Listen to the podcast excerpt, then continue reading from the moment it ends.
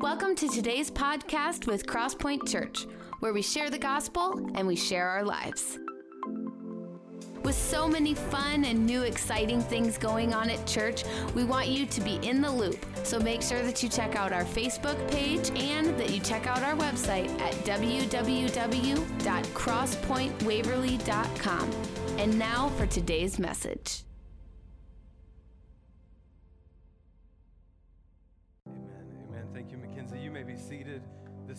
Thank you, worship team.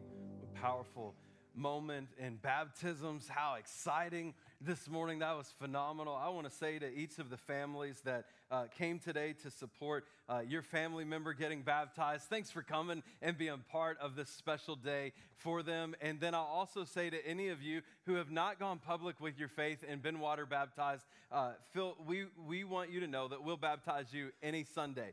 And so uh, if you've not been water baptized and you want to, please find me or one of the pastors here. Uh, if you're like, well, who are all the pastors here? Go to our website, and you can find pictures of all of us. And so we'd encourage you to get baptized if you haven't. Before I dive into the message, I want to plug one more important thing that's happening this Friday night is a sisterhood event right here at the church. If you are uh, a lady, I would encourage you to be here Friday night for that. It's not too late to sign up. In fact, right outside those doors, uh, is the registration for that. And so as you leave today, if you've not registered, step out those doors and register and get there for it. I am earning some brownie points. My wife is the director of our sisterhood women's ministry here at the church. And after some things I said in last week's message, I needed to earn some points this week. And so uh, there you go. I'm getting some uh, and getting some good points for, uh, for that today. Well, anyway, over the past couple of weeks, we have been in a series about Lent leading up to Resurrection Sunday. And as I prayed about uh, what God wanted me to preach over the next few weeks, over the past couple of weeks, and the next few weeks leading up to Easter, I felt like He directed my heart for this year for us to focus on the season of Lent and to prepare our hearts for a familiar yet supernatural moment. So often we can flippantly say that Easter is almost here and it's the time when Jesus died, he was buried, and he rose again. And we can just say that flippantly and it can just roll off of our tongues. But the reality is, is each of those steps should evoke emotion for us as followers of Jesus. When we think about what Christ went through for our sin, that he was beaten and brutalized and hung upon a cross for us. That's something that we can't really say flippantly. Instead, it should evoke emotion that Jesus went through that for us. And then the moment when he breathed his last breath and he died, and it looked like it was the end, we know the rest of the story and we know that it wasn't. But wow, the emotion of that moment that it seemed like it was the end. And then the stone was rolled over the tomb and it looked like the end of an era era. That Jesus hadn't done what he said he was going to do. But we all know that three days later, miraculously, the stone was rolled away and he was raised from the grave. And so, as followers of Jesus, we celebrate Easter every Sunday. We celebrate that we serve a God who is alive and well in our hearts. Amen? My prayer through this series is that this series would prepare our hearts that this Easter Sunday, our hearts would be filled with an even greater sense of joy and gratitude for what Jesus has done for us. Lent is a season of 40 days before Easter where Christians from all sorts of faith traditions fast and pray and refocus their lives on God. As with anything, for some, this can be a formality of just going through the motions. But I would encourage you this Lent season to not just go through the motions or the formalities, but instead that you would really take this time to allow God to refocus your attention on Him. In this season, it involves lament and repentance and anticipation.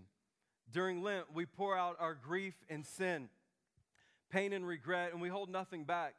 And in response, God holds nothing back from us, pouring Himself out for our redemption. Over the past couple of weeks, we've talked about lamenting sin. Two weeks ago, we talked about lamenting personal sin. And we talked about that all of us have fallen short of the glory of God, for all of sin and fall short of the glory of God. Last week, we talked about lamenting national and global and church sin. If you missed any of these messages, I would encourage you to listen online, to watch online at crosspointwaverly.com or YouTube or Facebook or listen on Spotify. So, the past two weeks, we've talked about lamenting sin. This week, I want us to move beyond just lamenting or grieving our sin to the next step, which would be repenting of sin. And so we don't just lament, we can do something about it. We can repent of sin. A number of years ago, I was serving as the state director for a ministry called Chi Alpha. Chi Alpha is our Assemblies of God outreach to our secular colleges and universities. And I had paid a visit to the University of Iowa, and I'd never been there and never been on the campus and downtown and all that that entails. And I was meeting people, and it was at nighttime and it was dark. And all of a sudden, I found myself going down the wrong way of a one way street. It was terrifying. I mean, people blowing their horns and waving at me with one finger. Just kidding, that part didn't happen. But it could have, couldn't it? You, you thought, yep, that's Iowa City for you. no, that, that part didn't happen. But I quickly found a side street and I got off of, of the one way street that I was going on, and my heartbeat was restored back to normal. When God shows us our sin, it can be disconcerting in a similar way. If I would have continued driving down the wrong direction of a one way street, I would have put my life in danger and those who are also on the street. And the same is true with sin. If we ignore the wrong way signs and we keep going the same way, we put ourselves and those around us in ever increasing danger. Being shown our sin is a mercy, and repentance is an opportunity to turn around and go the right way again. That's what repentance is all about. It's not just about feeling bad or sorrow for your sin. Instead, uh, it's about turning away from that sin. When we're confronted by someone else or the Holy Spirit about what we've done, we feel regret, we feel sorrow. But I would encourage all of us in the room this morning to not stop there, that we would take the next step, that we would seek forgiveness, and we would also change our actions, that we would decide to go a new way and we make it right. That's what repentance is. We do a 180 to turn around and walk in a new direction. Personal repentance can be painful. This morning, we're going to look at what repentance looked like for David in Psalm chapter 51. It's written by David after his sexual abuse of Bathsheba and the murder of her husband. For those of you who aren't familiar with the story, David was a king. He saw this woman bathing. He lusted after her, sent for her to be brought back to the palace. He raped her, and as a result, she became pregnant.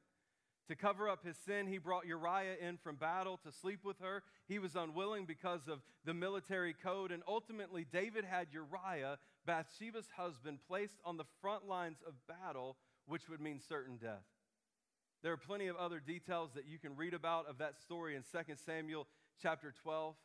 Excuse me, in 2 Samuel. But in 2 Samuel chapter 12, Nathan the prophet confronts David about his sin. And this story illustrates the human's desire for mercy when we're in the wrong and the desire for quick justice for others when they're in the wrong. Let's take a listen at 2 Samuel chapter 12 to Nathan and David's conversation.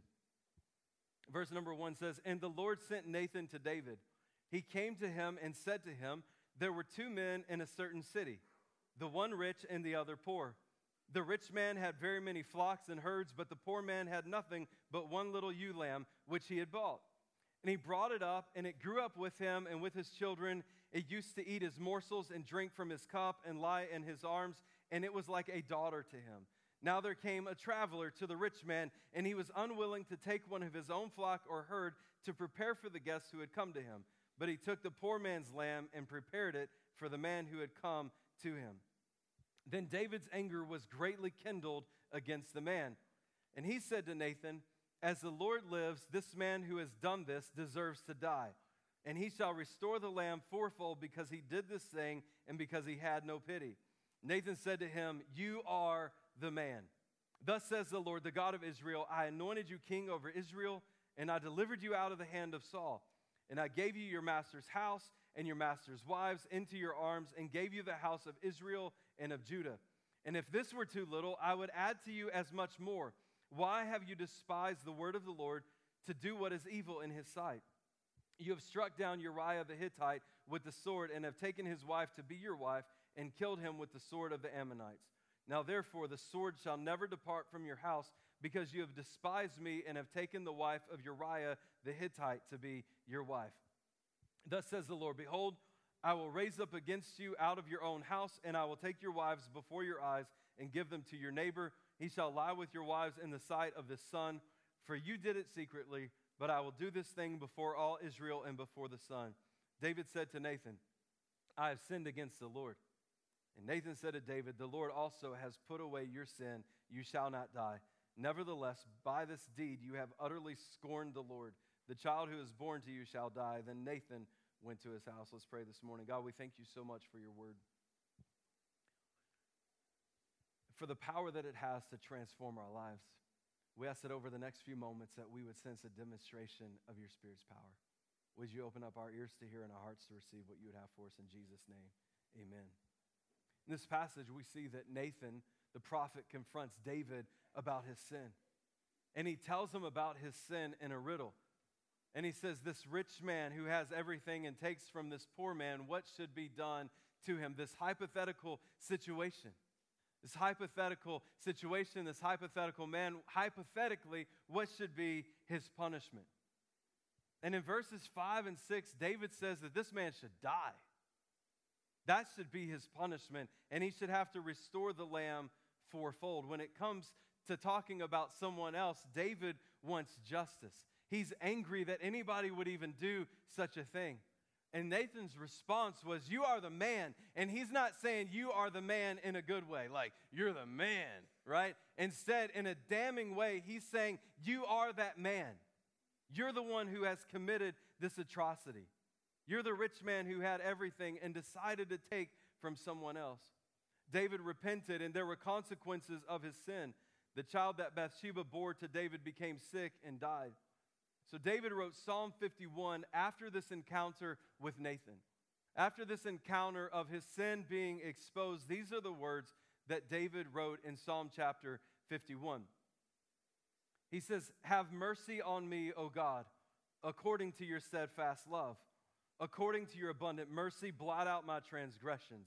Wash me thoroughly from my iniquity and cleanse me from my sin. For I know my transgressions and my sin is before you, before me. Against you, you only have I sinned and done what is evil in your sight, so that you may be justified in your words and blameless in your judgment. Behold, I was brought forth in iniquity, and in sin did my mother conceive me. Behold, you delight in truth in the inward being, and you teach me wisdom in the secret heart. Purge me with hyssop, and I shall be clean. Wash me, and I shall be whiter than snow. Let me hear joy and gladness. Let the bones that you have broken rejoice. Hide your face from my sins and blot out all my iniquities. Create in me a clean heart, O God, and renew a right spirit within me. Cast me not away from your presence, and take not your Holy Spirit from me. Restore to me the joy of your salvation, and uphold me with a willing spirit. Then I will teach transgressors your ways, and sinners will return to you. Deliver me from blood guiltiness, O God, O God of my salvation, and my tongue will sing aloud of your righteousness. O Lord, open my lips, and my mouth will declare your praise. For you will not delight in sacrifice, or I would give it. You will not be pleased with a burnt offering. The sacrifices of God are a broken spirit and a broken and contrite heart. O God, you will not despise. Do good to Zion in your good pleasure. Build up the walls of Jerusalem. Then you will delight in right sacrifices, in burnt offerings, and whole burnt offerings. Then bulls will be offered on your altar. David asked God at the beginning of this psalm that God would have mercy on him. In light of the situation that's happened, in light of his sin and the exposure of that sin, he's asking God, God, would you show mercy to me? And I'm sure that he's replaying that conversation that he had with Nathan. Remember the conversation where Nathan gave a hypothetical situation about a hypothetical man and asked what the hypothetical consequences should be? When David's response was that man should die and should have to pay back uh, the lambs fourfold. I'm sure that conversation was playing in his mind. David knows that, that that should be his consequence, and he cries out to God and he asks for mercy. He knows the seriousness of his sin. And in this passage, he uses four different words to describe his sin. He's not trying to justify his sin, he's not trying to minimize his sin. Instead, he uses the word transgression in verse number one. Transgression refers to rebellion or deliberately crossing over a boundary. He uses the word iniquity in verse number three, which suggests a perverseness or twistedness. He uses the word sin in verse number two, which is falling short of God's standard. It's missing the target that God has set. And in verse number four, he uses the word evil, which refers to the ugly, repulsive nature of sin against God. He says in verse number two, to wash him thoroughly from iniquity. And in verse four, he says, against God has he sinned. Sin is directed at God. It's nothing less than us saying, God, uh, we wish that you were not God and that your laws would disappear. The Message Bible trans, uh, translates Psalm chapter 51, verses 4 through 6 like this You're the one I violated, and you've seen it all. You've seen the full extent of my evil. You have all the facts before you. Whatever you decide about me is fair. I've been out of step with you for a long time, in the wrong since before I was born. What you're after is truth from the inside out. Enter me then, conceive a new true life. David says, God, you know everything about me. You know everything from the beginning to the middle to the end. You know the sin that I've just committed. You know the, how it's been brought to light. You've seen it all, and you have all of the facts before you. And David says to God, Whatever you decide about me and my punishment, whatever you decide, God, it's fair. And in verse 5, David addresses the sin nature that he was born with, not to excuse it, but just going back to the root of where it all started. David recognizes that what God is after is truth from the inside out. In verses 6 and 7, he asks God to purge him and to wash him. And David wasn't content to just mutter a quick, Jesus, forgive me of all of my sins, generic prayer. Instead, David's repentance was sincere and it was thorough. He sees his sins being written in a book and he longs for God to blot out the handwriting. In verse number nine, he asks God to hide his face from his sin and to blot out all his iniquities. I got this image about, uh, about this uh, blotting out uh, in preparation of this message from when I was in second or third grade. I can't remember specifically, but there was this quiz or this test that we had to take, and I wasn't prepared for it. And so I grabbed my number two pencil and I began to write the answers on the desk. And then when the teacher handed out the test, I was sly and covered over the answers. Some of y'all are like, yeah, that's a good move. I do the same thing. And I thought everything was good. I was taking the test, I was writing down the correct answers because the correct answers were written on my desk. I was easily able to see them. But apparently, I was not sneaky enough because my teacher observed what was going on from the front of the classroom and she asked me, Jonathan, are you reading the answers from your desk? Boy, did I wish in that moment that God would blot out my iniquity, that magically that those pencil markings would be erased off of that desk. Oh, did I wish that before that she made it from the front of the room to check to see what was written on my desk, that somehow that number two pencil would become magic uh, ink that would disappear at just the sight of her walking that direction. But that didn't happen. Instead, I got caught. I got busted. And, and teacher called my parents. It was ugly. It was not a great day for, uh, for me. Still etched in my mind at 41 years old of what happened in second or third grade. So, for those of you who are young in here, don't cheat on your assignments. It'll haunt you for the rest of your lives. David asked God to blot out his iniquities. And then in verse number 12, he doesn't want God to stop there. In verse number 10, he says, Create in me a clean heart, O God, and renew a right spirit within me. What a great prayer for all of us. God, create in me a clean heart and renew a right spirit within me. David recognized the importance of being in God's presence. And in verse number 11 says, Cast me not away from your presence and take not your Holy Spirit from me. And then in verse 12, he says, Restore to me the joy of your salvation and uphold me with a willing spirit. I just wonder if there are some of you in the room today who have lost the joy of God's salvation upon your heart. And I think this would be a great prayer for all of us to pray of creating me a clean heart, O God, and renew a right spirit within me. Cast me not away from your presence, but instead take not your Holy Spirit from me. Restore to me the joy of your salvation. For those of you who have lost the joy of his salvation in your life, this morning, pray this prayer, and I believe with you that God will restore the joy of your salvation. David knew the seriousness of his sin, and he wanted God to cleanse him, and, he, and David wanted to turn from the sin. In Psalm chapter 32, referencing this moment again, David says, Blessed is the one whose transgression is forgiven, whose sin is covered. Blessed is the man against whom the Lord counts no iniquity, and in whose spirit there is no deceit. For when I kept silent, my bones wasted away through my groaning all day long. For day and night your hand was heavy upon me. My strength was dried up as by the heat of summer.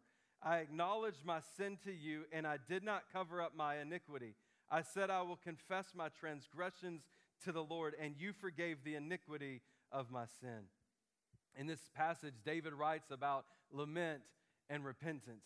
And in verse number five, he, he says, I acknowledge my sin to you, and I did not cover up my iniquity.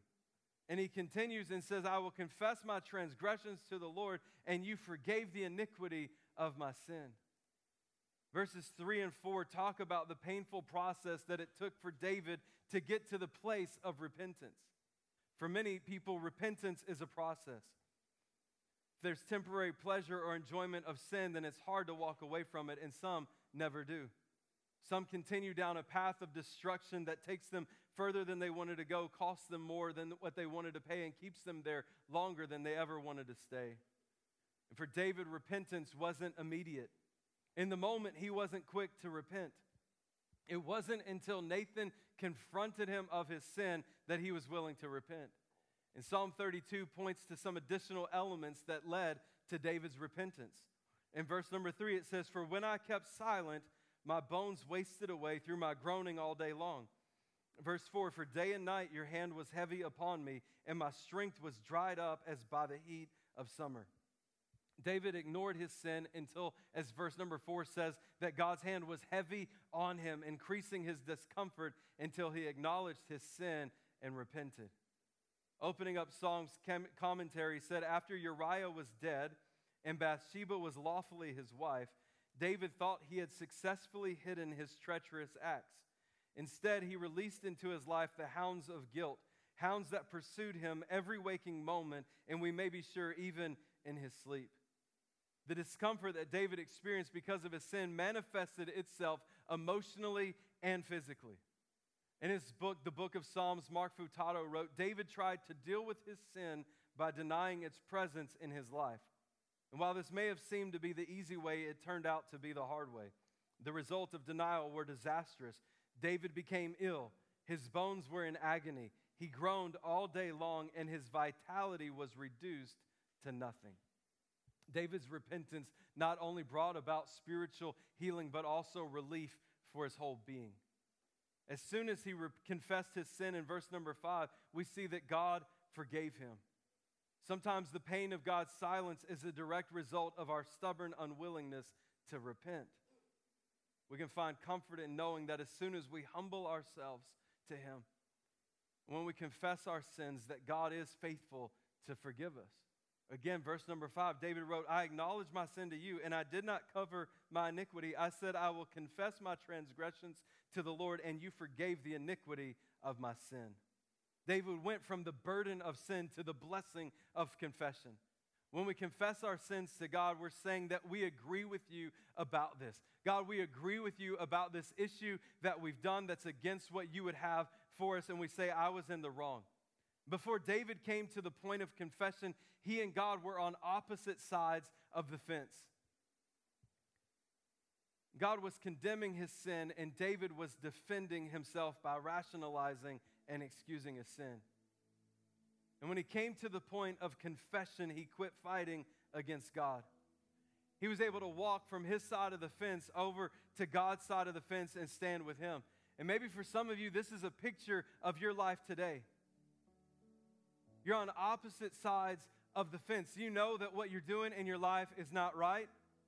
You know that it's sin. You know that it's wrong against God. But rather than just confess it to Him, you decide to stand on an opposite side of the fence from God and try to defend and justify your actions. And I just want to encourage you today that anytime we position ourselves against God, I can tell you who wins every time, and it's not you, it's always God. And so today, why would you want to stay on opposite sides of the fence from God when His Word tells us that all we have to do is confess our sins to Him, to repent and turn away from it, and then we can be on the same side of the fence as God on that issue in our life. We can experience forgiveness and freedom. If David could stand before you today, he would beg you to confess and repent of your sin and experience the freedom that comes from God. The relief that came to David is available to everyone. In 1 John chapter 1 verse number 9 it says, "If we confess our sins, he is faithful and just to forgive us our sins and to cleanse us from all unrighteousness." Maybe there are some of you who are here in this room today and you are being tormented. The hand of God is heavy upon you because of the sin in your life. And this morning, God wants to lift that hand off of you and allow you to experience the freedom and peace that comes from confession and repentance and forgiveness of sins. For David, his sin in his life, his unconfessed sin, led to emotional and physical issues. And the moment of confession and repentance brought about healing to both. And I believe that God wants to do the same for some of you this morning. Will you bow your heads and close your eyes all across this room? Maybe there are some of you watching online today, or you here in person, and you've never asked Jesus to be your Lord and Savior, and you say, Today I want to become a follower of Him. Or maybe knowingly you've been on opposite sides of the fence from God, and you say, Today I want to walk, over, I want to confess my sins to Him.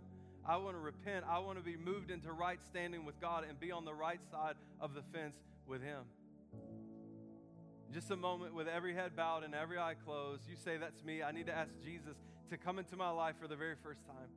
Or you say, I need to see my relationship restored back to Him. When I count to three, why don't you slip up your hands all across this room? One, two, three. Lift them up all across this room. Thank you. I see those hands. One, two. Are there others this morning? Thank you, God. You can put them down. Three. Are there others? Let's stand all across this room.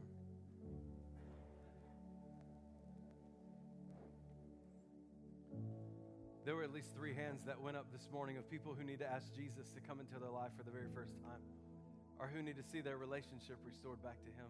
Here's what I'm going to do I'm going to lead us in a prayer. And if you raised your hand, I want you to repeat it after me and mean it with everything that's within you. But know that you won't be praying this prayer alone, but that each of us in support of you will also be praying. Let's pray. Say, Dear Heavenly Father, thank you so much for sending your son Jesus to die on the cross for me. I admit that I'm a sinner. I admit that I messed up. This morning I ask for your forgiveness. Come and give me a fresh start. Be my Savior. Be my King. Take over every area. Take over every aspect. And help me from this day forward to live for you with all of my heart, with all my soul, with all my mind, with all of my strength. In Jesus' name, amen. Let's give God praise for what He's done this morning.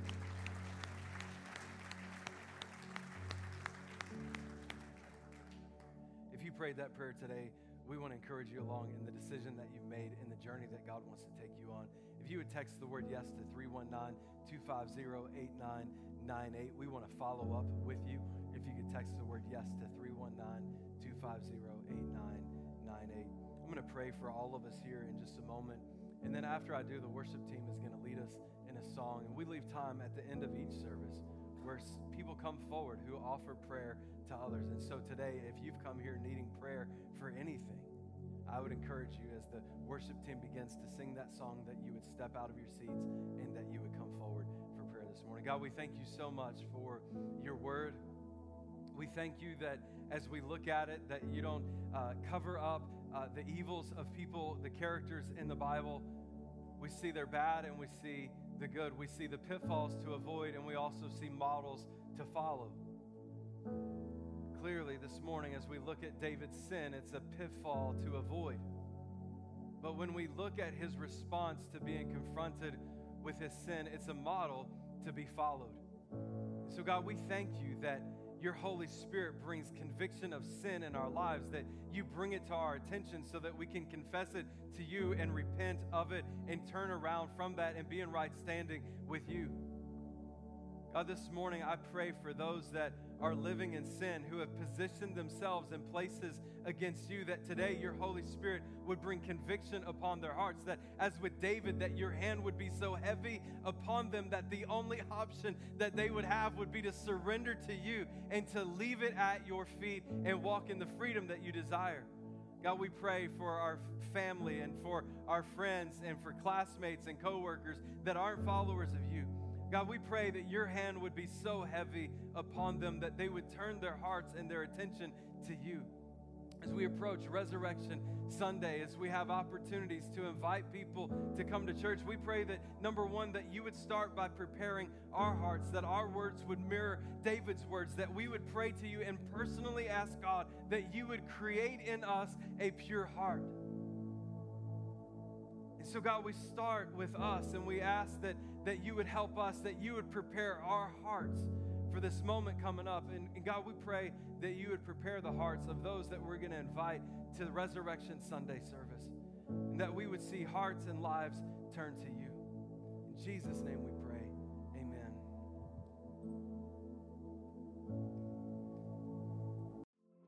Thanks for joining us. We hope that this message was inspiring and encouraging. For more information about this message or about all things Crosspoint, check out our Facebook and head to our website at www.crosspointwaverly.com.